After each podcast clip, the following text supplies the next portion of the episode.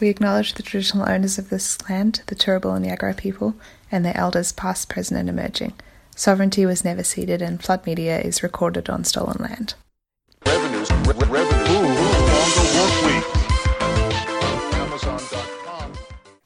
Ready? One, two, three, Fuck the ALP. four, five, six. oh my god, no, you cancelled. Okay, we can do this again. This is the real stuff. No, I think that's good. Fucking it Yeah. up is good because I think it's a summary of the election. in a way. But Max, only we're without sin. you forgot. Nah, we're full of sin. All right. Welcome to the uh, post-election floodcast. A lot of us have the post-election plague, so uh, enjoy our, our sultry, throaty tones over the next hour or so. But um, excuse me. Uh, I guess we're gonna discuss uh, the the results. Um, I've been looking forward to doing this one actually because I think as we a few of us were discussing earlier, um, we've been talking about really not much else for the past few days. is so- reading his own Thinking about tweets to nothing else for months. See, I kept notes. This is how I do notes. I just tweet into the public, and that's my notes. that's why you occasionally see shopping lists appear on my Twitter feed. yeah, I don't know what to do with myself now. It's all over. What what do normal people do? Yeah, I don't know. Relax, have free time, Read, read. do Um, sports. I took the week off work. I took the week uh, before the election off work to help on the Griffith campaign, and then I took the week after the election off work to re- to relax. Um, so I've been on staycation this week. It's been really nice. I feel like I can outdo that. I just resigned from my job two months ago, and so I'm never going back. I'm permanently on election mode. If anyone wants to offer any of us jobs, I think we're all except Mark uh, unemployed yeah. now. Oh, well, I'm not Gainfully unemployed yet, but I although will I'm be pretty couple sure I was not present at all this week. I've got lots of skills, eh? Yeah. Consider this a prolonged job in job application. oh, yeah. yeah, I have a master's in bioinformatics. Like, please legitimately hire me help. Don't want to go That's back. pretty good, such a- Ryan. But you could use all that those skills to like craft really beautiful like email lists. I have a, a degree in English literature and history. no laughing. And got the biggest swing to the greens, the lo- biggest lower house swing to the greens in the country. So That's true, Delete your resume and just Replace it. Seven point two percent swing. a screenshot of the ABC. At least twenty four percent of the electorate like mildly like you. So yay! That's, that's like a like a you know tw- that's a big job interview. You know that's, That's a lot yeah. of people. Twenty thousand people. Yeah. Yeah. Mildly Maybe we like can you. make you a suit by oh, it's printing out probably different more, like actually. post-election It's like posts 30 from people more. saying you're a good lad, and you can staple it together and wear it to interviews. well, uh, Chandler Mather is an inspiration. Said my dad. Instead of references, you could just have that. Yeah, you could just have all like the tweets that people have like tweeted about you. and the emails. and just and attach it. Attach Yeah. it to the back of your resume. people like me. okay. Uh, should we begin by discussing? Well, we want to get to the Griffith result because a lot of us were involved in that campaign. I think um, a few of our listeners as well. Um, shout out again to Alistair, our 420 Patreon donor who was volunteering on my booth on election day. Um, absolutely 100% best donor, and all of you will That's have to try and top that. Didn't he If you wanna- recognize you? Uh, yeah, he recognized my name and voice, I think, from the pod, um, and it was super cool. So, Speaking yeah. of names, have we introduced ourselves for this oh one yet? yeah, Haven't they figured out by now? Good, good idea. Um, okay, I'm Joe. I'm Nicole. Maddie, Max. My name is Ryan. Hi, I'm Mark. Great, full house. Oh, hi, Mark. Hi. That'll never get old. I did not hit her. It's not true. It's bullshit. I did not hit her. I did not. Oh, hi, Mark. Okay, so the notes I have under general overview. Remember, everything would have sucked anyway under Labour, but say it in a way that doesn't alienate. Oh, say it in a way that doesn't alienate half the country. Oops. All right, who wants to kick us off? In this case, what was Labor's primary vote across the country? Uh, they're down to 33.6%. So which is probably a alienate just about low. a third of the country. Is is that one of their lowest ever? Yeah, it's the second lowest Labor. It's the second lowest Liberal primary vote in their history, uh, or coalition primary vote in their history since they were formed. And I may, I'm pretty sure it's the lowest Labor primary vote since the Great Depression. I feel like you're not going to alienate all of those voters. I doubt that there's like that many of those voters like voted for Labor out of some sort of inspirational, like willing to really back them. No. Like they, w- I think there would also be very critical Labor voters who just saw no other option. Mhm. Yeah. Or were like bullied and scared into it because out Yeah. of fear of a liberal government. Some of them just support progressive women, Max. Some of them just wanted God to keep, bless their souls. Some of them just wanted to keep Bob Hawke's legacy alive. Is that the saddest? Bob Hawke died for nothing. Is that Well, he, ALP but that he wouldn't have ALP, um, known. ALP that. staff were standing on his oxygen tube did that for nothing. Allegedly, this is comedy. Don't sue me. Sharpening their Medicare card. Well, we're doing a great job Oh, of not man, we're all going straight to hell. Um, so what happened? Yeah, who knows? Hey, well, I mean, that's what we're here to talk to you about. But I reckon, like, I was talking about this with Liam, uh, who can't be on the cast today, but I'm sure he's got a lot of opinions. And um, one of, I mean, I think the one thing that he said was uh, this was just the who gives a fuck election. Like, people just totally turned off. It wasn't the change the rules election. Or it wasn't the climate election. People, it was just like we were saying before we started recording. Like we may as well not have had an election. It has changed nothing. No, and even in results, like compared to 2016, it's pretty much a replication of the 2016 results for all the like bluster, uh, like, and the weird aspect of Australian electoral politics is that 2016 was considered a roaring success for Shorten, and this time around, it's like a deep shame. Uh, so it really was, in many ways, the nothing election, not just in terms of political content, but in terms of results. I remember like halfway through, there was a bunch of like media hacks that were all talking about, oh yeah, the voters are just not listening at the moment, but they're going to get engaged after Easter, after Anzac Day. You know, they're just not paying attention right now. All the parties think that no one's paying attention, but they'll, they'll all come back in and they'll start listening again right after. I just remember at the time thinking that was the most arrogant like take that I can imagine was just like the expectation that one the voters would give a shit about your nothing policies and then that they would start paying attention because the election is on. It's like, no, they don't want to talk to you. They don't want to listen to you. They think you all suck. Why would they suddenly switch back on because the holidays were over? It felt like that to those of us on the quote unquote inside as well. Though I think like what I noticed, like maybe it was just because we'd been waiting for such a long time for the election to be called, but then it was called, and then it was just kind of like. I don't know. There wasn't any like really perceptible shift in energy. There was no urgency at all. No. No, like it was like even if like you can't even think of the difference between like because we did a lot of door knocking here in Griffith, and I actually like people were kind of a tiny bit more engaged towards the end, but like I actually can't remember a big difference between the two. I think they were more engaged because they became a more skilled door knocker, and I wasn't going to let them not talk to me by Yeah. that point in time. If But- anything, it was moderately harder to door knock after the election was called because people were kind of vaguely aware that something political was happening and they hated it. and they're getting slammed by all the attack ads. They were like already fed up with the election, whereas before the first engagement they actually had with it was like some young person showing up at their door and be like, "Hey, let's have a chat." Yeah, which is probably the most engagement they had with the election the entire period. I mean, there's all all of the analysis is coming forth now from the like the southern, the sort of like southern hatred and patronising going on, the like anti-Queensland rhetoric, the focusing on Labor's botched fr- franking credit and negative gearing policies. The like we played a too big target Labor theory. The like Albo we need to go and make friends with the bosses. Bizarre about face, which tells you all you need to know about the political content of the Labor left and right. Like, there's none. Uh, where do people think, you know, are any of those accurate? Um, I think that Labor did jack shit. And having done jack shit, we've just tootled along as we have, same as 2016. It's just, as- you said before, it's only this like managing expectations.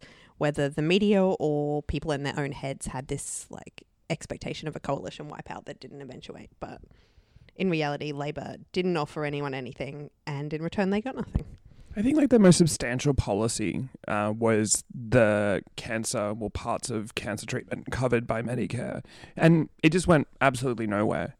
Like that was their big substantial thing of the election. I think that was what they were trying to say. Like, hey, this is us redoing, putting more into Medicare. This is our big social democratic move. Out of pocket expenses. And I mean, all of these were always. I was chatting to a, um, I was chatting to a Labor friend, um, and or like someone sort of still around Labor, and even they were critical of, for instance, the change the rules stuff because they were like, we wrote those rules, and but also with regards to out of pocket expenses for Medicare. Like it's a bit of a sacred cow to talk about now, but Medicare was set like was always set up for to generate out of pocket expenses. Like it's it's quite it's substantially different to the way the NHS operates in some ways, and they were the ones that froze the Medicare rebate under the Gillard government, and like I don't know, there even that policy was weird because it like it didn't ever deal with the contradiction that a lot of the problems in the Medicare system were brought about by the previous Labor government. Yeah, you're not willing to say anything about like out of pocket expenses across the system are a problem, or you know, um, we need to do something about private health. It's just these very specific ones related to this very specific issue, which I imagine are quite substantial and like very meaningful to the people who are affected by it. But I mean, Mm. everyone has some kind of relationship with cancer, but it doesn't mean that like people go and vote on the basis that like the, I don't think anyone was really motivated by that to actually pursue or even look into deeper what the Labour Party was offering. It was just like this very particular thing that sounds nice. It's like okay, cool, and and what else? I think if you're gonna, even if you're going for niche specific things like that, you need like a full suite. Like we're doing this niche thing about education, this niche thing about roads, this niche thing about whatever. Well, I mean, my my read would be twofold. Like the first one is if this was such an excellent demonstration of how deep the disconnect between politics and society is at the moment.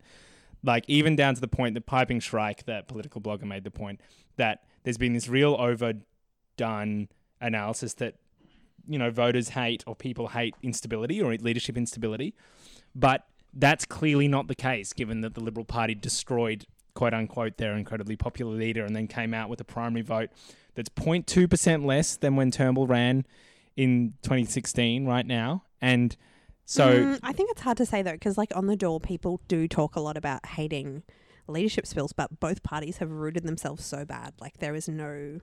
But I don't think it's a vote changer, right? Like I get the Mm, feeling that people are just like, oh, it's just ridiculous. Yeah. and it's a, it's an opening to make It something into contributes a to vote that feeling changer. that politics is ridiculous and it's a circus, but without. Yeah, but you need to be able to like articulate something that makes it not a joke or something that inspires people. And in the absence of like Labor sort of like coming in with um, some kind of vision and some kind of like analysis of why politics is a joke and how Labor's going to make it better, it's not enough to actually shift people's votes at the end of the day. No, and I mean, I think, I suppose, like it has clearly has some effect, but I think the effect is wildly overstated in Mm. the media. And clearly not when the opposite choice is someone who is a charisma black hole who's like been in their own like leadership drama. Well, if it was all about leadership stability, then Shorten should have done really well. Like Mm, that I was mean- six, ye- but that was six years of like uninterrupted leadership by Bill Shorten. Yeah, but they're never going to get over like Rudd Gillard Rudd in a hurry. Yeah, they were sure, banking but- was on shortened. that. but when but when Gillard, you know, like uh, like when Rudd replaced Gillard, like I think one of the other interesting things about that leadership spill was that there was no coherent rationale. They couldn't conceive of a rationale as to why Turnbull was removed and the Morrison. Like this was just the continued disintegration of Australian politics, and so I mean, like for me, that's it was just more of this sort of like deep, continued deep malaise of Australian politics and politicians reaching around for a solution to the problem they don't even understand. And that was like, for my first read was at the door, people were just deeply disconnected from politics. And so I'm not surprised that people aren't listening. And we've talked about this before. This is partly the disintegration of the both major parties' social bases. And actually, one of the narratives on this is just business as usual. This is the that's the only like take you can take from this election that the peop like anti politics rules every single fucking person is turned off. Um, da, da, da, da, da. If anyone hasn't already figured out by now, the mood in the room is just like furiously angry that Labor has fucked this up as bad as they have, and we're probably just going to continue to bash Labor. But to give them their due, like yes, they were moderately better than the Libs, and No, I mean, well, they, I would, I would prefer to be clear. I would prefer a Labor government than a Liberal government. But their campaign was worse than the Libs. They lost. But they only fucked like it. slightly, right? Like only Both campaigns Yeah. were terrible. Like, I'm boring. almost not willing to give anyone any credit for being better than the other side. yeah, they both I, went I backwards. guess, like they to both me, there were went some backwards. environmental factors that favoured the Libs, like these minor parties or Palmer funneling money and votes back, like freaking old people, whatever. Um, Labor didn't, or like a media environment that is very pro Lib and always will be. Labor did nothing to counter any of these things and somehow just expected it to fall into their lap. Yeah, it's that born to rule attitude. And it's like, okay, no, it's our turn. Everyone hates them. So clearly that's us right now. Like, that's literally the often, like, they default to when it comes down to it, when they have to, like, fight any, any kind of substance, is like, oh, we're not them. Well, so it's actually, our turn, the- right? I think my analysis would be though that their political campaign, like they could have run a really ruthless campaign where they didn't, they announced next to no policy, made some vague statements about corporate tax avoidance, and maybe had like one policy. But Bill Shorten just spent his time touring like liberal marginal seats, like Dickson, and gone like you know had a press conference, which is With something like a gazer of pork. yeah, no, but like literally, like when's the next time Dutton's going to challenge? Like that's his press conference. Like, hey Morrison, when do you think Dutton will challenge again? And then rock up to like, you know, Frydenberg seat or like just tour liberal marginal seats around liberal MPs that were involved in the coup, and then just say these guys are nuts and idiots, and run a really super small target strategy. And to be honest, that might have worked. I mean, I think Mm, I don't know. I think like people don't give a shit about their well, They You went know, with- they're- they went they're with small them target strategy like- this time. as as we've seen in, in Dickson and wherever else, or people not voting out Morrison. Like I don't think people give a shit that Yeah, their given members that are idiots or not there or involved in a coup. Dutton, like no matter how much we want to like think that that's not the case, like I, I just like people don't know who Dutton is. Well, apparently he's reasonably active in his electorate in terms of like you know PNCs and The Guardian did a sausage sizzles and shit. but the Guardian did a poll of like Dickson, and you know, like a lot of people just didn't know who they're in, who he was, which I'm not surprised with federal electorates.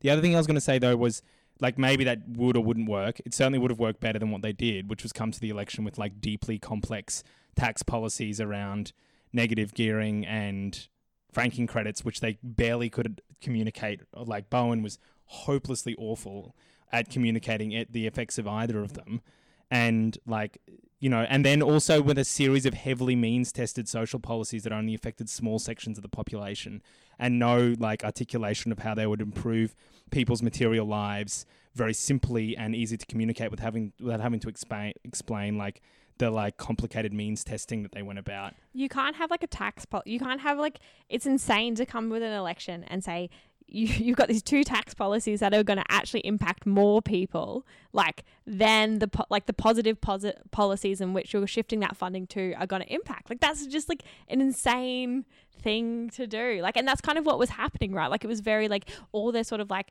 uh their funding promises and all of their like good positive policy about how they were going to make any kind of positive change was really really niche um, it was really hard to articulate how it would make any difference to people, but actually the things that were very easy to articulate and did impact like a, a substantial amount of people. Like they're obviously the quite richer people in society and the people who are quite more well off. But uh, you know, like you think about with the franking credit stuff, like that could have been a really fine thing if you said, all right, well, we're going to abolish this because it is a shit policy. Like abolish it, and what we're going to do is we're going to raise the pension. We're going to put that money directly into raising the pension. And that's all you need to do to counter like pensioners are going to be worse off. Rah, rah, rah. It's like we're going to abolish franking credits, and what we're going to do with that money is we're going to put it straight into the pension. I think it's they were difference also- between a, t- a kind of technocratic and a universalist approach, and I just, from what I can tell, they have completely not learned their lessons on this whatsoever. Um, there's a tweet that I saw that really just seems to sum up the. Can I read it out? Yeah, that's Uh-huh. Ryan's job today. Oh, I really it's love this tweet. I think it's a different one to the oh, one you okay, got cool. in we'll, mind. just do, we'll just do a series of Okay, Labour let's do failing it. to learn their lessons. yeah, let's do some tweet. reading. Operation Learn Nothing at all costs. this really seems to um uh ident- sort of sum up the particular flavor of brain disease that they're suffering from at this moment. Um, basically, it's like about yeah what Labor should be doing. Um, can't enact policy in opposition. A few light touch populist policies before the election. Those two terms don't really go together, but okay. Uh, light touch populist Wait, about policies before the election. Wayne Swan said where he was bringing fairness back and save before uh, losing his seat. Save Libs. the uh, big ticket heavy on change stuff for after the election. I'd rather the ALP won government with a 25% emissions reduction policy and then enact additional policies that smash through the target, because that's the kind of thing they would do. Or build Adani, but ensure the project was carbon neutral and all jobs were local. Oh my fucking god! Can only be done in government, though. ah, I think God. even with the like franking credit stuff, so it really made me think about like when I was still working for the government. One of the things I spent a lot of fucking time on was the um, carbon price with the household assistance package, and it was fucking insane because they had this big policy which is like we're putting a price on carbon. The clear way to like you can at least sell the benefit of it. Like, we need to fix our environment. We're coming together. We're doing this, blah, blah, blah. But all the messaging they put out about it and all the comms was they said, mm, carbon. And then immediately started talking about, we'll compensate you. So they had this insanely complex message like, we're paying, but we'll get the money back. And by saying but straight away, you don't even get the chance to advocate the benefit. I think with the franking credit, it was the same. Like they said, we're going to do franking credit, but it won't cost very much to only be these people they you don't get no chance to say we're collecting this tax we're going to use it for this we need it we're going to give it to pensioners they just go straight to this but which means that there's no pros at all Which the but was hard to articulate. Like it was a very hard they but to didn't. They didn't for a long time. They were just saying we're collecting the franking credit tax, and then or whatever they're supposed to be, frank tax, whatever. It's bullshit. This is why it's a problem. But basically, and then it was like it was with, like with halfway through the election when they actually started articulating this is what actually what we're going to pay for with this money, and it was like mostly surplus, and the rest was like oh these little yeah you like need to roll out the tidbits gates like not surplus which is just like random numbers like it needs to be we are collecting this money for everyone it is doing Mm. this concrete thing Same with um the race, the Newstart stuff. Like a lot of review. oh fuck me they didn't even get to a but there no. Well, a lot. I mean, there, there are a lot of. Again, I'm just taking this from Twitter. But where- we can't because uh, Labour right didn't like it. And, Well, uh, there was like some very complex internal mechanism about like reviewing it, but then like it's it's just. nothing complex it's just what you do in government if you don't want to do something you make a white paper or an inquiry or a review But the assumption, the the idea that this that voters are somehow expected to like take this into account or care about this is breathtakingly arrogant to me, and it just seems like more and more it's just politics for politics' sake, and it's totally disconnected from the people who it's supposed to be speaking to. And f- like, not to sound like a broken record, but anyone who's done any amount of door knocking immediately recognizes that this kind of like means tested review, uh, technocratic um, babble just is never going to cut through. So what you need to do is actually do politics and have like a broad, transformative ideological message. And imagine trying to say that to people. Like, it's absolutely fucking insane that you think you could say that to people who are like living under the poverty line, who can barely afford to like pay for essential things like having three meals a day. And you say, oh, but it's okay. We're going to give a review. So, like, in maybe like six years' time, we might raise Newstart. Like, that's insane. And it's so fucking dumb because you can never, by doing a review, it's not like there's a headline that says we're doing a review. People who like hate dole bludgers are going to go, oh, yeah, great. Like, that's not enough to appeal to the people who hate like welfare recipients. You can't. And here's my chance to be non-partisan. The Greens' policy on this sucks too. It's it doesn't reach poverty line. It's just an, a seventy-five dollar a week increase. It blows. It Needs to be doubled. Woo! The reason they ended up doing that as well is because they wanted to follow along with ACOSS, which is the Greens' like general approach to a lot of things is just follow the biggest NGO that's been lobbying them and just agree to whatever they want. Um, you know, it still sucks, and because ACOSS was trying to get to something that the Labor Party could agree to, but the reason that someone articulated um, on Twitter was that the reason they wanted to do a review is so they had permission to like raise it even less than that.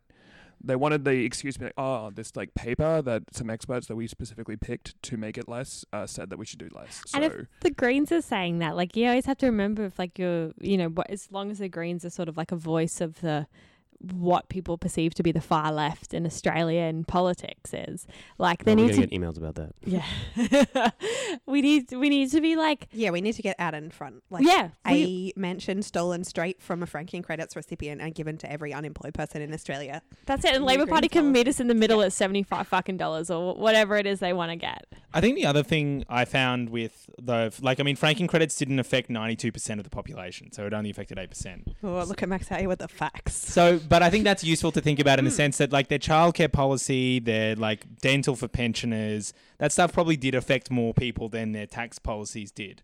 I think for me it was also bizarre that they seemed to want to pick like that they didn't go after corporate tax avoidance or raising the corporate tax rate or going after like big corporations in any sense was weird tactically, but also I think you know, beyond the tactics, it does actually speak to the deep malaise within Australian labourism in that, like, it's fundamental to their ideology is that they want to maintain the profitability of big corporations. Well, we're gonna get to Albo later. yeah, but but I, like I think that's part of the reason they went after negative gearing and they went after franking credits because like only by in 2013, Shorten was talking, was speculating, or 2012, speculating about cutting the corporate tax rate himself because it would help improve the profitability of Australian capitalism. And like, I think one of the they thought the elegance of going after franking dividend imputation and negative gearing was like the, on negative gearing it was a slight improvement to the market mechanisms around housing and this deep commitment to provide housing largely via the private market but also on franking credits it's sort of down this like oh this is this irrational handout that like you know a couple of percent of the population are getting this doesn't make any sense let's yeah, like people love like rational economisty arguments. yeah, it was like They're they gave into it. they handed over their entire strategy to a bunch of policy wonks, um, but like deeply committed to laborism and not even a basic form of social democracy. And we all know that the other big thing for me was around the means testing is the politics of it as such that like the advantage of universalism is it builds class coalitions, but also allows people to imagine themselves within the policy. Like the the other problem is that even if you were eligible for it under the means testing systems, people's experiences with Australian bureaucracy are such that even if you think you're eligible for it, you often don't get it because the number of hoops you have it's designed to disincentivize you from accessing it. Yeah, and people like even not talking about welfare recipients, but like middle class families who receive like family tax benefit, they've all, all had experiences trying to like go into the Medicare or the Centrelink office and get this money and probably getting turned off. So they're not going to think like, oh, this childcare is something that's going to come to me. Yeah, whereas considering it as a right, like like healthcare, like you know, I, we've probably said this before, but that it's because one of the reasons I think it's so hard to attack Medicare is because it is universal, and that Gina Rinehart gets the same healthcare as someone on the minimum wage, precisely because it's considered as a universal right. As opposed to something that you have to beg or prove yourself worthy for, which is deeply humiliating anyway. So why you, you hear this Labor policy and combined incomes of sixty nine thousand dollars and you get two days free childcare. It's like, sure, so families below that have to go to Centrelink, prove that their combined income's not that, constantly have their income monitored. And I think like that that policy there, like people already think that should be what hap- should be what happens. Like I don't think people are particularly inspired by that. Like people with a combined income of sixty nine thousand dollars a year should get two days free childcare. Where anyone who hasn't tried to access childcare before is kind of like, isn't that already what should happen? Like you know.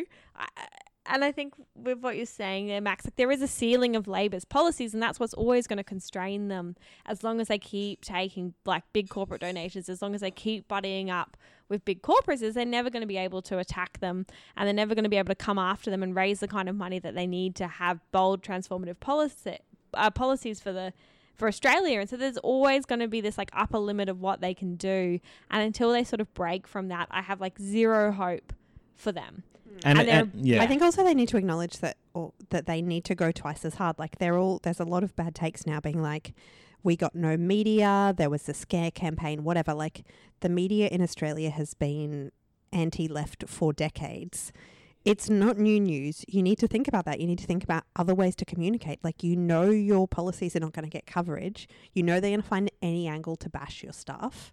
And then you know that like people are loss averse, so anything you can frame as like a death tax or a bloody blah old person tax, like you fucking know all this. It's and like even we then, uh, but sorry, I. You I- need to bake it in. The only point I'd make as well is that the, I don't think the media has much. Media is just as disconnected from society as politics is.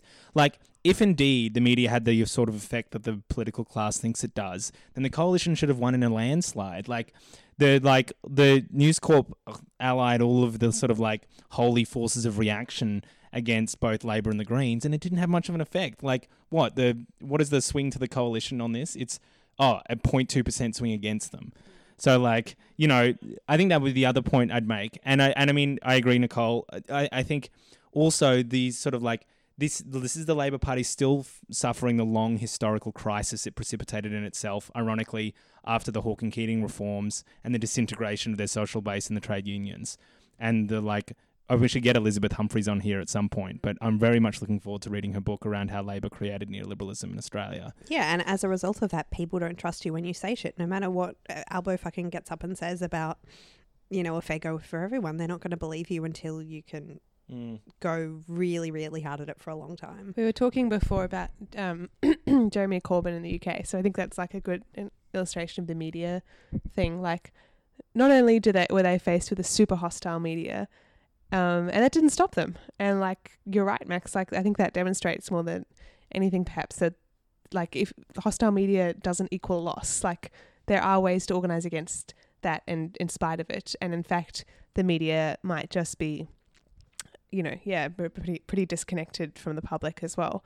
Um, but I think this may be a good segue to to talk about some of the like um, great takes about Russia and data and uh, Bots. go on, Fake Ryan. news. Go Hang off, on, King. Hang on, just just before we give up on Labour learning their lesson, this is this is Ryan, the this best whole tweet. podcast is going to be Labour, anti-Labour. Don't worry about it. Yeah, yeah, fair enough. This episode and our podcast as a whole. courtesy retweeted to my timeline courtesy of Van Badham, absolute fucking legend. This is a, a Labour candidate um, uh, on on the le- on the election and, and thinking soberly about their loss.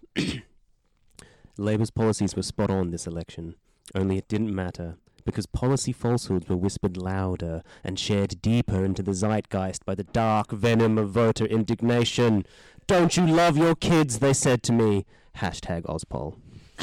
I was really confused about that, but especially the last sentence. where, where did that come from? Is that a reference I'm missing, or is she? No, that's like it's a thing about death taxes. Oh, I see. Yeah. These Yes. stupid voters. but it's, like, it's genuine. Like Too yeah. busy and too dumb to listen to our Well, like, beautiful this policies. is like the the woke like uh Melbourneite like takes on what was going on in people's heads um of the the entire election, and it was just like There's a lot of entirely like it's like like t- like like like all of Labour just like touches like some kind of like reality and then just like, moves It off flits into away like into the fucking sun- Netherlands. into- and the I think some like Greens members are a bit vulnerable to that too, where they're like, "We Oh, have this great policy. Why don't people read Mm. them?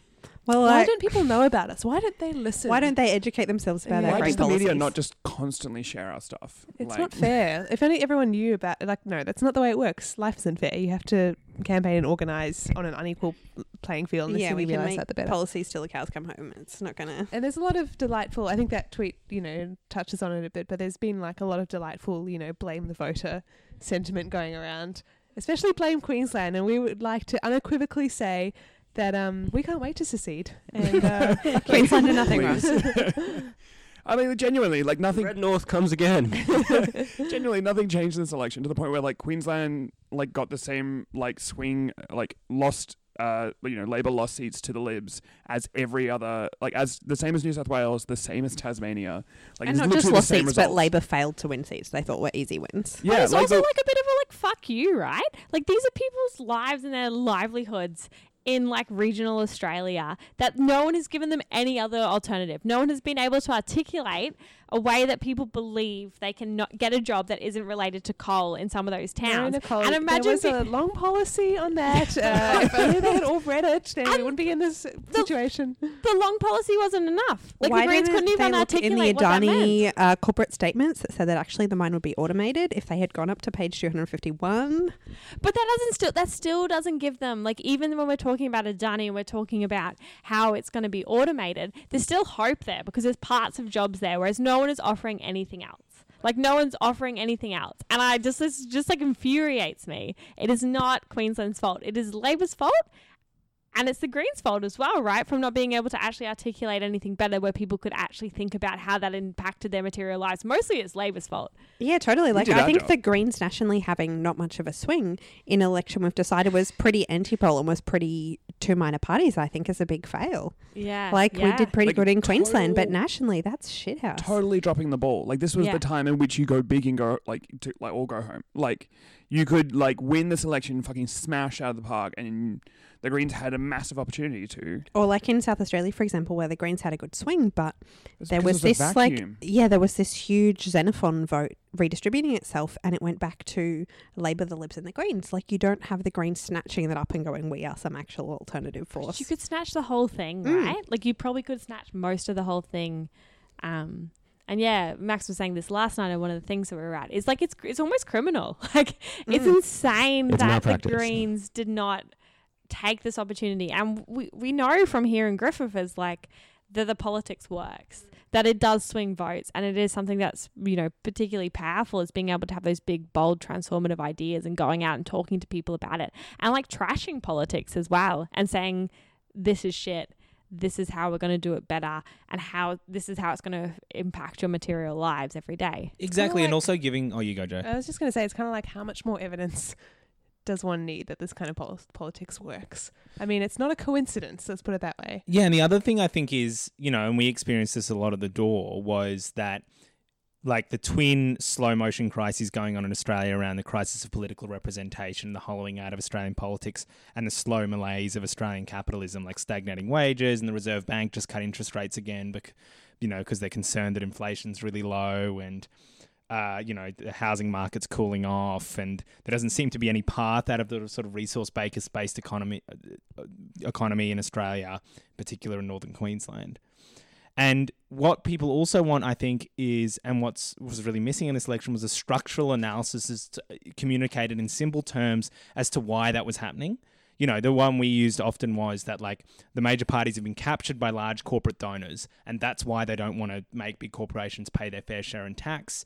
The way to fight back against that is to get ordinary people in politics who aren't attached to those corporations, and that's why we'll talk about raising taxes on big corporations to make sure you can go see a dentist for free, or got your child go and access free education from childcare to uni or TAFE, or create hundreds of thousands of jobs in building, you know, Green New Deal, start publicly owned renewable energy and mine rehab.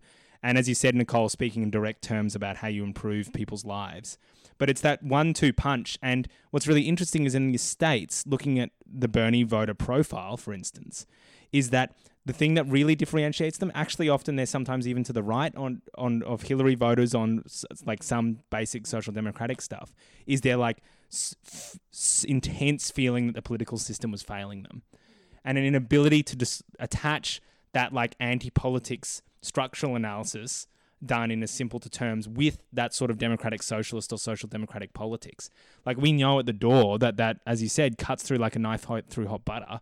Uh, but people, as a result, are just sort of looking around. Like as a result, there's just a malaise because no one's providing that analysis or route through Australian politics. And I think the like the response to that is just like bringing in my North Queensland cred is just genuine anger at like politics and just the whole structure of society. And like I think if you want to try to take anything away from the election is that like people were genuinely angry at how shit the labor the labor and the LNP uh, were like not just like oh they didn't like the you know back and forth of franking credits or back and forth of like PMs or anything. They, they that's not real anger. Real anger is just people being like these these people like don't give a fuck about me or my family or anything that I care about, and there's literally no options for me. They left I- me for dead. Yeah, like I have relatives who like voted for One Nation, and I know that they're not bad people, but they voted for them because it was literally the only other option. It was like I don't like them, I don't like them. Like these are the only people that I can vote for that are like at least acknowledging that in a slight way that there's a problem. The like solutions to them are total crap. Like the One Nation's like solutions is like oh no, it's all just it's immigrants and stuff like that. That's not you know then the solutions don't work or don't change anything, but people are just genuinely angry and they just don't want like what's happening right now. Mm, well, I think also like when we talk about when we say like Queensland did nothing wrong, like it's not to say that Queensland's like not racist. Like there's to overlook things and vote for one nation. Like you do have to have some like cooked racial attitudes, but like they didn't suddenly come about. They were always there, and they're not going to change because you scold people. And I think the way that these like racist attitudes can like manifest in public life and be turned into like actual forces gets worse when you don't address people's like material concerns and their disconnection from the system so that then you can lock onto this thing and this can be something you care about. Yeah, I don't. But uh, what was weird about this election, though, that like you know, there's deep like Australia is a settled colonial state, and deep with, embedded within its structures is racism, and. But what was really interesting was that it wasn't like there wasn't any explosive moment really during the election where that figured as a major political moment. Like because both the Labor and Liberal Party were in lockstep on torturing people on Nauru, and like the CFMEU ran this like background campaign around for- scaring around foreign workers, and Shorten like you know did a little bit of dog whistling around that around some of the 457 visa stuff.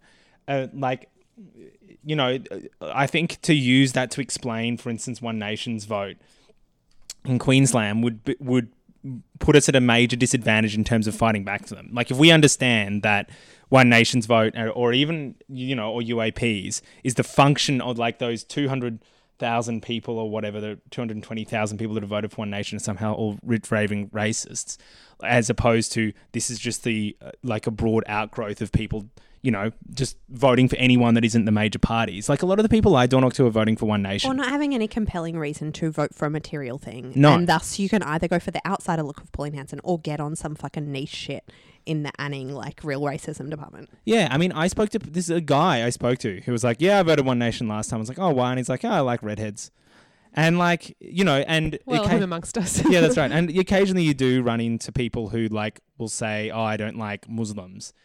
Um, but as you said, Maddie, you end up having these amazingly productive chats with these people. Like my favorite chat still of the entire campaign was with my this seventy year old woman Myra, who like halfway through a chat about raising putting dental into Medicare, and she said she didn't mind that. She pivots to saying, "Oh, I really don't like Muslims." Oh, I like coming, and it emerged halfway through the conversation that this is on the weekend of the Christchurch mass- Christchurch mass- Christchurch church massacre as well, um, and emerged that her next door neighbors were a young Muslim family. And I was like, "Oh, Myra, who do you think wins when we're divided up like this?" And she's like, "Oh, I don't know." And I was like, "Well, look, I think the only the people who want us to be divided up like this are the big corporations who donate to the major political parties and keep profiting off our misery." And you know, throughout history, don't you think the only way we've ever won everything, anything, like any improvement in our lives, is as a result of coming together and realizing we all have more in common uh, than divides us, and we're only together. This is the only moment when we're at all strong. And she's like, "Yeah, that's a nice idea, but I don't think it'll ever happen." And I was like, "Oh well, Myra, we're gonna give it our best shot." And she was like, "Oh well, good on your backs." And like that's just one conversation, and I think that like the function and the observe like is nothing i think it's more to do with the failure of progressive politics than it has anything to do with the population I think it's also like um, is does a really good job of letting Labor and the Libs off the hook because you know One Nation says a lot of openly racist things, but like in a real sense, like what's the fucking difference if both parties are supporting offshore detention? Like both parties have some like really fucked like policing like a million different things in Australia. Like how can we say it is not racist to vote for a major party when they Yeah, based on that based on that rubric, Mm. the, vast majority of Australia has voted for Racist major party. parties. Yeah, that are totally one hundred percent on board on huge structurally racist things. well the north suspending the racial discrimination act Yeah. uh, anti-discrimination act to implement the northern territory intervention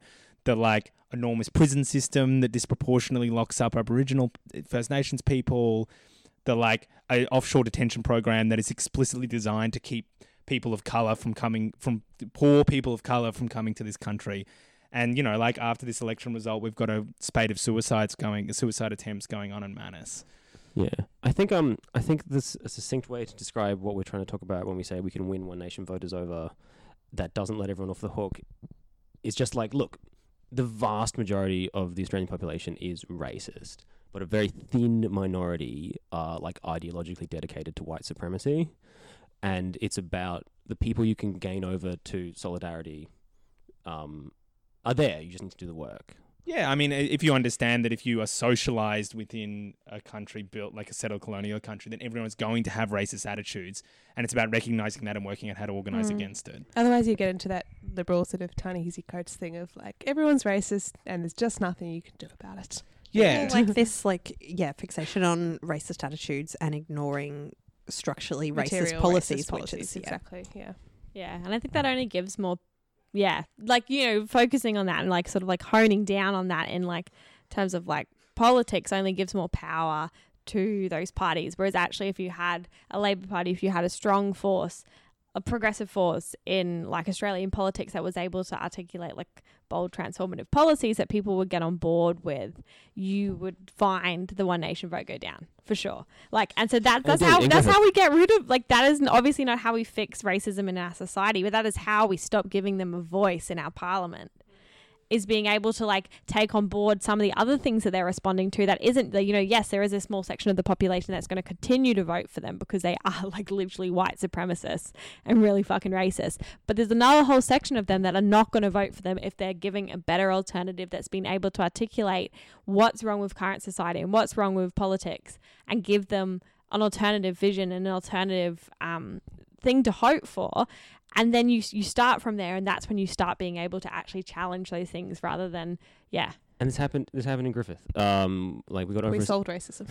yeah, we did. No, well, we like we got over a seven percent swing, and We I- definitely did not. I witnessed a number of interactions with the uh, Fraser Anning um, candidate in my booth. We Yeah. did That's definitely a- not But we ate well. them up. Ongoing Yeah, like project. like five percent of literally- our yeah. over seven percent swing came from micro parties that the vast majority of which are like heavily right wing. Like Griffith has one of the lowest. Um, It doesn't have the lowest One Nation Fraser vote in the entire country. uh, it does have in the state. I haven't checked the rest of the country. Um, but but Queensland had a hi- or had a really high One Nation vote, and and Griffith has a really small one compared to the electorates around it. It's quite small. And compared to what happened last time as well, right? Like we literally just ate those minor party racist Yeah, votes up by like vast- talking to people. Yeah, this was this was the anti politics election, and it's like visible in the Griffith results. We we like ate up huge chunks of micro party votes, and as a result, we held the seat for the, for the Labor Party, which is a really exhausting thought. But yeah, but you like- can thank us. I'm still waiting for my thank you from Terri yeah, Butler. Terri's the swing against the sitting member of Griffith of the Griffith uh, was way bigger than her margin, and it was only Greens' preferences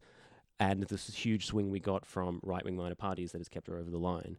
Um, Lady, you weren't fighting the Tories. yeah, so we we- were for you. we literally Fucking were. hell. Yeah, we Yeah, there like, was there was no campaign. There were no Labor campaigners Yeah. out there. Yeah, and we shifted the entire electorate a huge degree to the left. And in doing so, we can also like yell at Labor non-stop and try and replace them, but still keep the seat Progr- left. progressive, and well, left in a very broad term. And not yeah, yeah, in a weak, LNP. shallow sense, whatever. I mean, But the other- taking the Labor Party in yeah, this seconds. idea it's a con- constantly thrown at the Greens, including by people in the Greens, that we that we are doing harm by targeting Labor seats and not Liberal seats. But like, I think we've seen like we've kept this seat for Labor. The other thing I wanted to, two things I wanted to say was one around this argument around the One Nation vote. Is again, this I think is really incredibly illustrative of the of the way that uh, the media class and certain politicians and even you know people amongst progressive politics read what's going on in politics as a reflection of what's going on in society. Uh, if you were going, if you did that right now, and a lot of people do that, you think this is some sort of wave of like organized racism going on in Australia. But like, if any of the social surveys in Australia actually say that there's a tick, slow ticking up or stabilization of actually really progressive um, views around race and multiculturalism, the best one, the Scanlon Foundation, which is probably the most major survey of Australian political opinion, finds that the, question multiculturalism has been good for Australia between 2013 and 2018. It's gone subtotal agree, uh, well, strongly agree has gone from 32% to 44% between 2013 and 2018. But the like a strongly agree and agree combined has gone from 84% to 85% between 2013 and 2018. It's largely been stable. But if you read the One Nation vote as a representation of the rise of some sort of organized racism, again, to emphasize this isn't to say that racism doesn't exist I mean, we definitely have a rise in like notoriety of certain like you know alt right groups or whatever. But yeah, in terms of the population as a whole. Maybe, but but that's that's also like a thing like the the rise of One Nation. The One Nation vote was always sitting there in the Senate. The only reason why Pauline Hanson got re-elected and got pushed back into it was like changes to Senate voting reforms and not being able to like knock out those backroom deals that were keeping her out of the Senate. Like it's been there all along. It's Yeah. not like she just like automatically just like came back into it. This the the sort of like the baseline of her vote has existed the whole time along. It was just preference deals that kept her out of the Senate. I mean, yeah, and it's interesting the like the percentage of the population that disagree with that statement in, in 2018 is six percent, um, which which is um which is you know interesting. I mean, I think this isn't again to say that like Australia is a settled colonial country and like racism is deeply embedded, like some form of racism is deeply embedded in our form of socialization. And organizing against those racist attitudes is important, but I think it is important to say that you that we are going to lose, like our political movement is going to lose if we misread the social situation. Like if we misunderstand or miscalculate as to what's going on. Because the only way to effectively beat one nation is actually understand uh, yeah, it's their not enough to, to wring your hands and write people off. You have to like figure out some way to combat this. Um, yeah, and it's an anti-political manifestation more than it is the rise of some very sophisticated, organized far right party. And I, I don't know, just another like fucking so many times through this week I've been so mad at these like leaving Queensland, cutting Queensland off things, whatever. Like, you have to fucking do something. Like if you have the resources to leave, then you are probably not affected by racism or structural inequality or whatever. Like Yeah, these it's people so, are all still fucking out there. It's so exhausting. Everyone being like, "Oh well, I guess I'm going to New Zealand." like, yeah, like you, A you place no, with no no, fucking a place skin in the no game. racism, because yeah, Even if Queensland is the most racist place in Australia, someone's got to do something about it. That's right. Um, actually, and that segues into the topic that I also wanted to discuss, which is, um, I guess the the well, we have touched on our result in Griffith, but I also want to talk about that and the um, maybe the value of electoral organising more generally, which has been like questioned um, because the Greens, I guess, didn't. Um, yeah, we didn't win any more seats, and we didn't. We you know like as much as you know, I think a lot. Of, we're all quite happy with our result in Griffith because we got a big swing and we um, put the seat in contestation for next time. We didn't win it, which which sucks. Um, so should we just give up and like start doing other forms of politics now, or is there still something to be said for the electoral project? Uh, I think, I think like the fact that ugh, I think we have a choice and we could do those things, but like the reason I find like every moment I spent on the Griffith campaign a success is that we engaged hundreds and hundreds of new volunteers in for a lot of them the first time any kind of organized activity to do anything. Um, and a lot of we've trained up a lot of really good organizers. And that's a really exciting thing and I think it would we would have struggled to capture them um, unless we were trying to do something ambitious like win a win a federal seat, and hopefully we can like continue continue to propel this energy towards good things and whatever that is. I don't care as long as we go forward. But it's also like a thing of like a lot of these critiques that are coming out of it are like kind of it's yeah, it's it's really confusing, right? Because there's no there was never a point in this where we said electoralism is 100% everything that everyone on the left needs to do. Everyone on the left, we never said everyone on the left Or needs to even that abandon. we personally should do all the time in all circumstances. Yeah, or like everyone, you know, everyone on the left should totally abandon everything else and everyone should put everything into electoralism. Like that was never an argument that we made. But what the argument that we're making is that it's a very important component in the mix of like how we're going to push forward um, progressive politics and how we're going to get the resources to do so and how we're going to build the more movements to get the goals that we want. And so our beliefs are that it's it's a the very very important part of it but never are we told people to not do anything else. This is just like for a lot of us here, this is one of the things that we find the most useful and we find our skills um, and our energies are best used on. I think a lot of it too like feels so zero sum, like both within different groups in the left or within different parts of the green sometimes like this idea that by doing this you're wasting effort and you're wasting volunteers. But i don't think like that we're stealing volunteers from things. Like we've all met a million volunteers where this is the first thing they've done. They're so motivated. And we've all been you know all of us were running a booth on election day and we've all been texting our volunteers and a lot of them are saying this is the first thing i've ever done for the greens or this is the first you know, kind of politically active thing I've do I'm doing. I loved it. What can I do now? Like they're not being stolen from something else. Like they're coming. Well, and this is, I think, the weird, deep irony in all of these criticisms that have come out.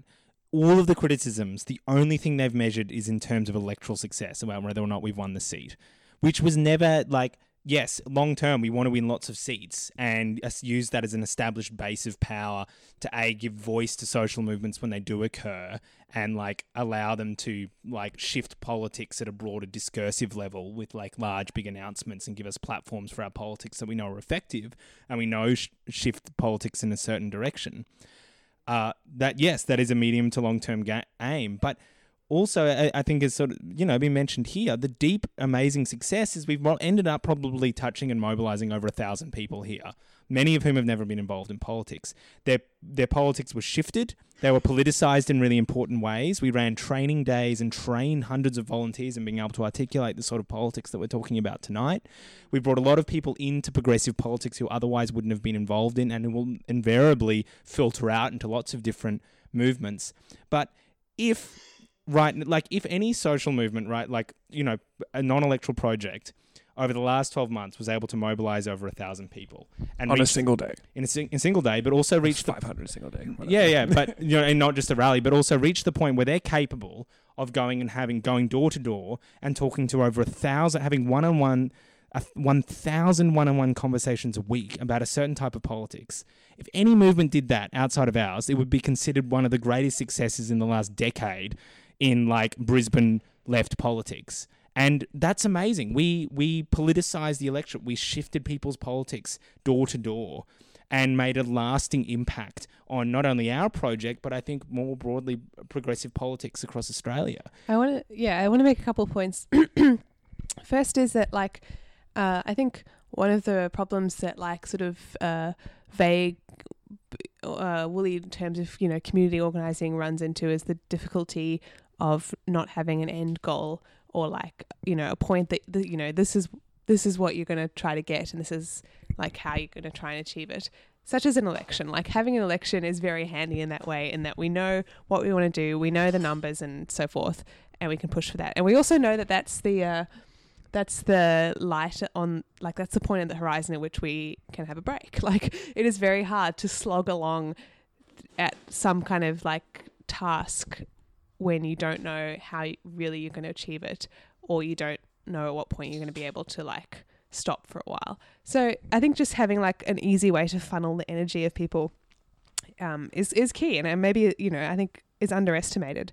Um, and secondly, yeah, I guess like Nicole, you mentioned this, but basically the proof is in the pudding, right? Like this is a gigantic growing movement of people who've been politicized for like maybe the first time in their life, and the work itself, like I'm not one of those people who thinks like you know the real social movement is the friends you make along the way, and it doesn't really matter what the result is as long as you like you know have a good time or you or you like work really hard or you politicize new people. Like yeah, that's not the only thing, but like the work itself, we we went into this in our door knocking podcast um, last time, but like that has it is something in and of itself that is quite special. And um, Maddie found this article by Alyssa. Um, what's her name? Alyssa Alyssa Battistoni. Um, I call her the female Aaron Bastani, which is I know, and a huge compliment to Aaron Bastani. Um, but their names are so similar. Anyway, Alyssa Battistoni Way to offend both of them, Joe. Beautiful. uh, in N plus one um, is writing about her experience organizing a union um, for graduate students at Yale, and um, she says so. She's writing about this this work of organizing. Um, it's true that organising is the day to day work of politics, what Ella Baker called spade work, the hard labour that prepares the ground for dramatic action. But I've never understood the charge of mundanity. Canvassing on a slow day can be tedious, but no other part of organising has ever felt dull to me. Quite the opposite. Nothing has ever felt more thrilling or more wrenching. Nothing has ever been harder to do or harder to stop thinking about.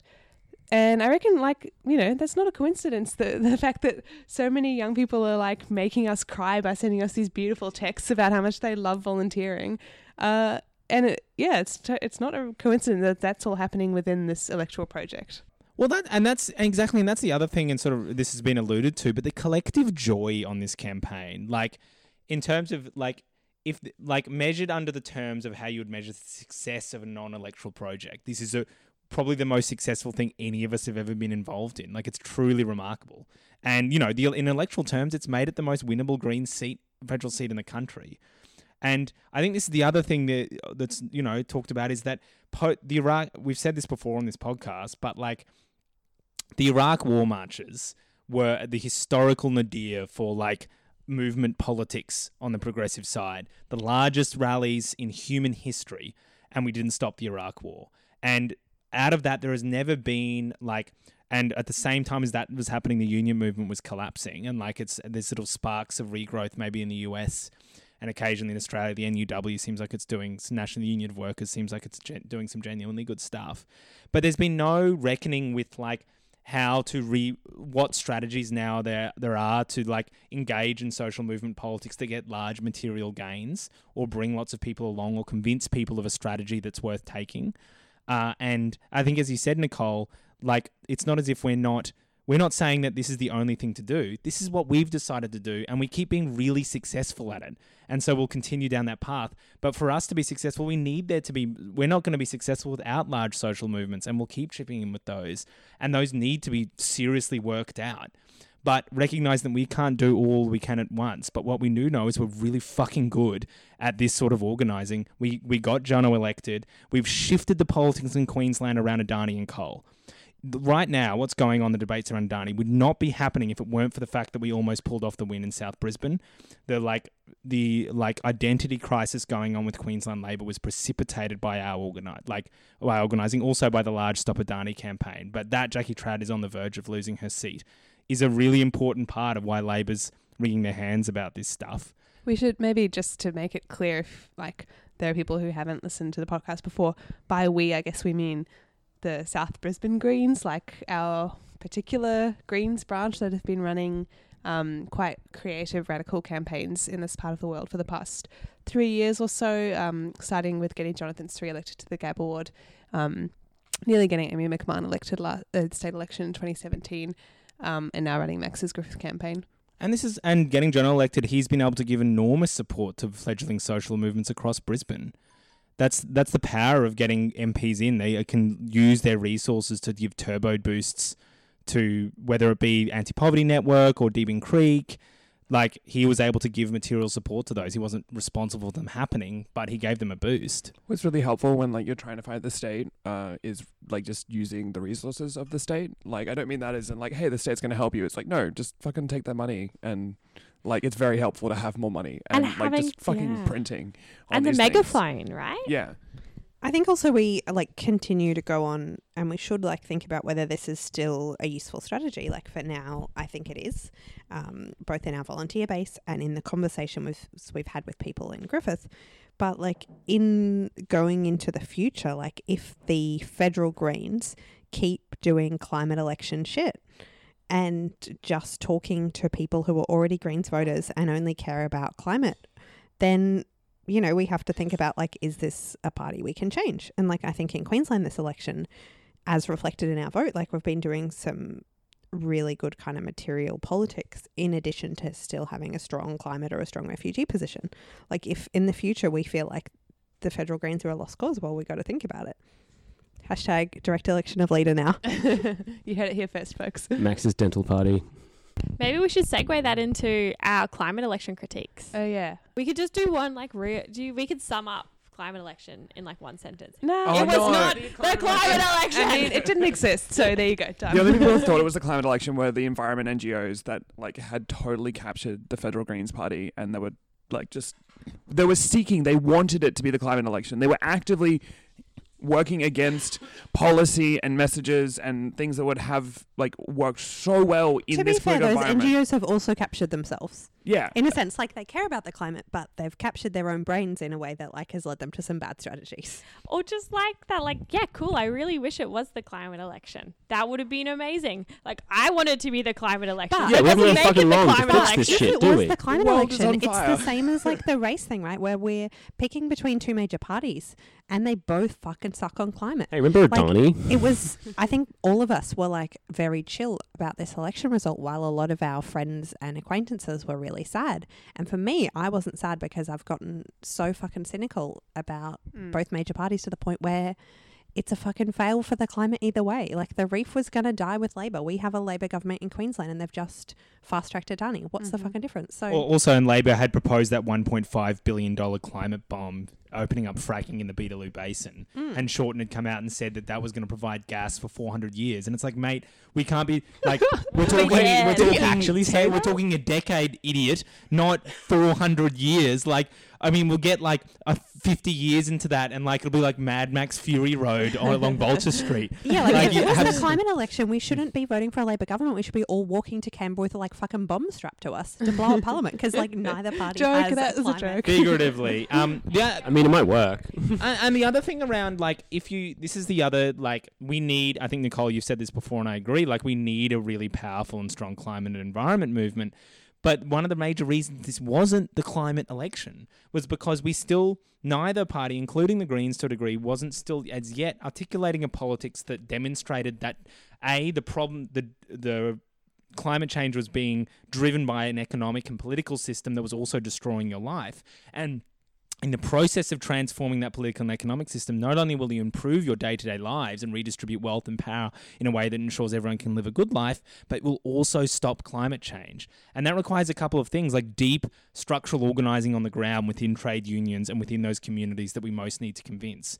Like, not just electoral politics, but, you know, like proper union organizing and articulating alternatives and getting them to demand, like, to formulate their own forms of, like, uh, you know, just transitions and what that would look like.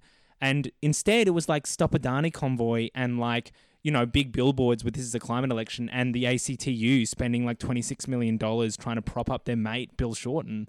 Like, you know, and this is the Maddie, the thing I'd say around action on climate change is like, yes, we desperately want really good action on climate change, but I'm utterly convinced that we have one of the most cogent and coherent strategies around taking on action on climate change, and it's doing exactly that, like a transformative politics that transforms the economy and society in a way that does both. That's the only way we'll be able to tackle climate change. That's the people talking about like Green New Deal for Australia and all that kind of stuff. Like that, that is exactly the kind of stuff we were talking about. It just wasn't branded in a Green New Deal package. It was the idea that we can have housing for people to make sure that no one is homeless because there's too many fucking people living on the street in Australia, and that all that housing will be sustainable. It will be like we'll have solar panels. It the idea that the manufacturing jobs of the future or any jobs of the future is not a climate job where you're building a fucking seawall. It's that, hey, this is how we actually improve people's lives. This is how we take an engineer working on a power station and put them into an industry in which they can use those skills and continue to have a good life. That's not,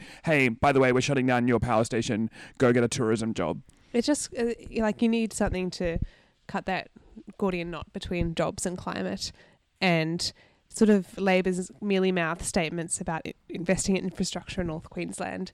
It's not going to cut it. Like I agree. Like it's kind of that same thing, right? That we talked about at the start of the episode. The difference between a kind of technocratic review into means testing this, you know, possible spend of if a committee approves it, versus being like, no, yeah, this is a transformative, radical, really universalist policy that doesn't um, single out, you know, North Queensland as the problem or whatever.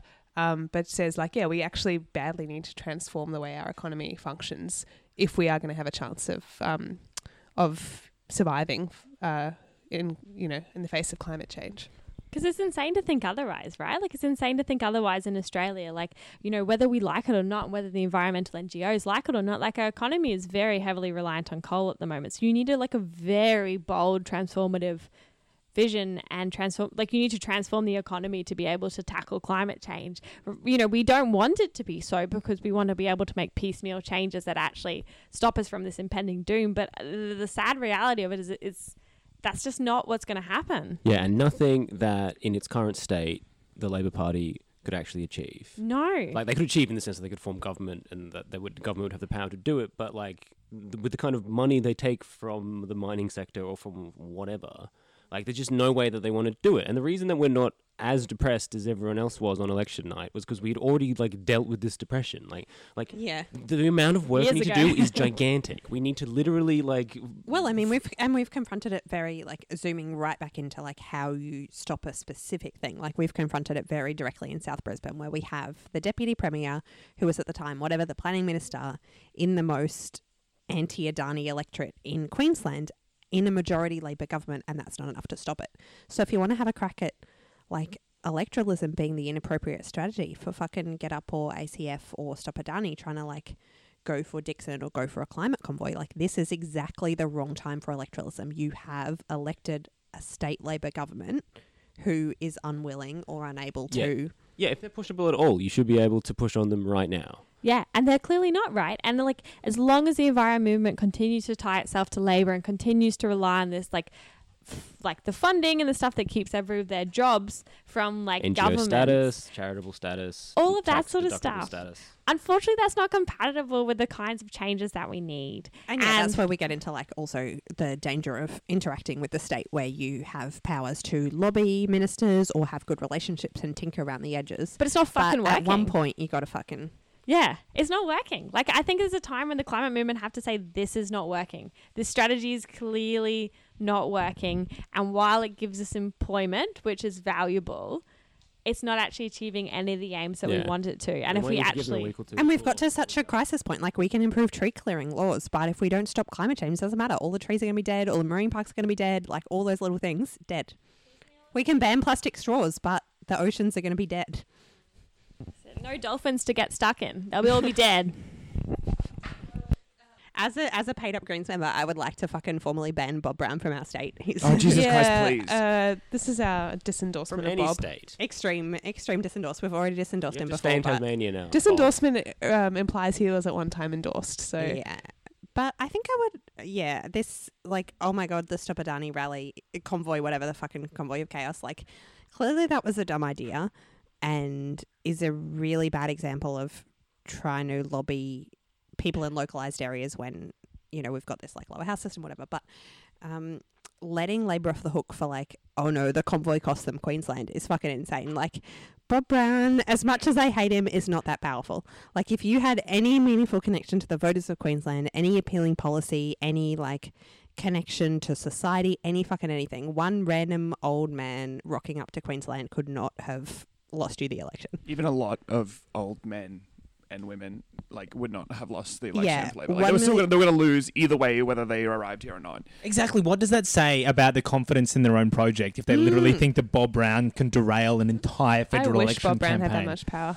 Like if we Well, had, if the Greens had that much actually, power, I we'd be in government. If I could harness that power, what I'm saying is I wish I had that much power. Yeah. Yeah, kind of Yeah, the, they need the to s- same vibes as like the boomer fake news about like death tax or whatever. Like, if you have so little to say to people that one bloody Facebook meme or one boomer himself going to North Queensland could knock it off, then you know you had a fucking a fragile dead end campaign. They only lost the Queensland uh, Labor only lost two seats in Queensland, and they're currently like eleven seats behind government. So Like they were always going to lose. Like regardless of the convoy or whatever, they were going to lose. And you know, I was like, I went into this election thing. oh yeah, Labor's going to like landslide this in, just because I had believed either Labor's own I think we all propaganda or the thought that. media, the media's propaganda. And I think like some I want to check the records. I think one of our I didn't- a couple of I don't know whether I podcasts said ago, we it were or like, not. no one of us believed it. Hmm. I want to One check of- the records. One of Okay. I Joe's definitely said titles, Labor or would win. subtitles for this episode was the reverse Bradbury. No, and that's the title. I, I know I've said this before. Like I, have said it before. Like I thought Labor would win, but if anyone could find a way to snatch defeat from the jaws of victory, it would be Bill it would Shorten, be Bill Shorten. and he's done Yes. it. And I also want to give a special shout out to um, our mate and former guest Jeremy Poxon, whose physical safety um, have been assured he's okay. Uh, we when we interviewed him, we joked about how he would have to retire to his secure posting chamber if Labor Yeah. lost the election. One unemployed poster and one um, elderly hippie We together all- defeated the incredibly powerful We all have force to of Bill join Shorten's now. Labor. We're all unemployed. yeah, true. We're all unemployed posters here. Uh, cool. Maybe final. okay, so we've Thoughts? cancelled the climate election. Do we need to cancel anything else? We just keep talking and just edit it No, all because out that if it makes- sucks. that like makes from my now job way onwards. harder with Sad. editing. What if I do it? I'll no, do it. you're not going to do it. I we're just what wrap if it I up. the last thing. I'd like, to, the, the, the one thing I'd like to say because we didn't we've mentioned obliquely, but change the rules as well. It was not the change the rules Oh. election Yeah, it either. sucked. It They never pissed up millions of dollars against the wall. And as I think Liam's Liam's point is was in many ways it was the nothing election. But what I think this does bode well for is that the slow disintegration of politics, and I think with Albanese's leadership, he seems like he's going to be Labor leader, who seems to be saying that we need to end class war as if Shorten was starting that in the first place. um, like that, they're they're learning all the wrong lessons. Like that, you know, we need to embrace Adani and coal when like these communities. This is the other thing have been deeply fucked by this like neoliberalism, neoliberal type capitalism where we abandon these people's fortunes to the boardrooms of mining execs. Like the transition, the Queensland Labor's plan is to leave up the transition largely up to the decisions of mining boardrooms, multinational multinational mining corporations. Um, and but this leaves us in a space where it's up to us now and lots of people around the country to start because there's lots of limits on our politics now as well like properly detail in detail artic- not only organizing within communities and building social movements and building this electoral project but also articulating in detail a politics that takes us beyond this malaise and you know we've done little bits of it we did a bit during the queensland state election we did a little bit this election but a broad based platform that speaks right down to people's households and all the way up to the commanding heights of the economy. How do we change this? And who, how do we articulate it? Because over the next 10 to 15 years, it's not unreasonable to suggest that we could find ourselves in a position, or some section of our movement could find ourselves in the position where we're having to make these big decisions. So we've got a lot of work to do, but it's what's really encouraging for me out of this, all of these results, is that as you, as lots of people have said, our politics works, and I think this is only us at our weakest right now, uh, which is excite- the exciting bit for me. This isn't our final form. I'm sorry. Uh, a few things. I think, yeah, like I think, you know, carrying on from what Max has said, I think a very important thing is to be able to break with the Labour Party, is to break with, so progressive movements, environmental movements, like stop hanging your hopes on the Labour Party because it is a failed. People in the union movement that genuinely mean well and Yes, yeah, people who yeah, people who genuinely mean well and want to actually see the sort of the large scale reforms that we're talking about, but are still just hanging their hopes on a broken, broken institution that is fundamentally unable to deliver any of them, and is also proving itself unable to actually win over the hearts and minds of Australians. yeah, not only to deliver objectives but even do the bare minimum thing, which is to get in government. Yeah, yes, and so it's like as long as we all keep falling behind them and we all keep hanging our hopes on them, that's that's that's our upper limit, and that's all we can get. Um, and so I so I uh, so I guess my takeaway from that is that we we don't need them. We actually don't need them. We can like actually spend our time organizing and building other. Um, whether it's electoral politics, whether it's different parties, whether it's like actually social movements, we need to completely break with the Labor Party Mm. because it is not going to give us the answers that people want. No, Um, and we, we say a lot about we like knock NGOs a lot, but like I think there's so many hardworking like people who really care in NGOs. Mm. So like thinking about how you can use that energy and that donation money and the like blood, sweat, and tears in a way that can change. Because I think yeah, the current Yeah. strategy. Hopefully, it's a That's it. And it'll be a case of like, you know, taking Labor out of the picture and thinking about what would you do if you weren't hanging your hopes on Labor? Like, what would your strategy be if that if if Labor wasn't, you know, your ultimate goal? Um, so that's that's but I say this every single bloody election no one really listens. That's okay. um and the other thing is yeah, like climate, like it is so it's so important. We all know it's so important, but that doesn't mean we can make other people think that it's something that's really, really important without being able to um, first meet the things that are the big issues for them. We need to stop thinking about what's the most important thing for us and start thinking about what are the most important things to other people in the sort of the, the broader population because we ju- we're just not going to win. We're literally this planet's going to be a giant fireball as long as we sit on our moral high ground and as long as we yeah. we- You can't scold people. You can't. you can't the give up this the strategy needs to end now because i genuinely want the climate movement to be powerful and to be effective. And there was like max is saying there's a lot of work to do being able to articulate a just transition away from where we are now and completely transform our economy from where we are now to an economy that is sustainable and able to eh, keep life on this earth into the foreseeable future is a huge huge task. And we need to get to work at that. And we need to get to work at changing hearts and minds around that but that means we need to abandon this sort of moral high ground. We need to abandon fucking convoys going up to central queensland from the city and telling them those people what they should think. You need to bring them along with you. And to think that you yeah i'm rambling really badly. I'm doing a very bad summary of this. No, i'm you're, gonna you're hitting all the key talking points. I don't know if I have much to add. Um, I mentioned to a few of you earlier this week that I kind of felt like a psychopath because I had like all of these darling young volunteers very upset over the election result, whereas the only the only emotion I felt was just kind of mild amusement that uh, the ALP like really did fuck it up so bad after all and managed to do a reverse Bradbury. Um, but I think as we've talked about before, that's because you know we went through that particular phase of depression and sadness a long time ago. Uh, um, so what would I say? I guess um, yeah, come to the other side. It's good over here.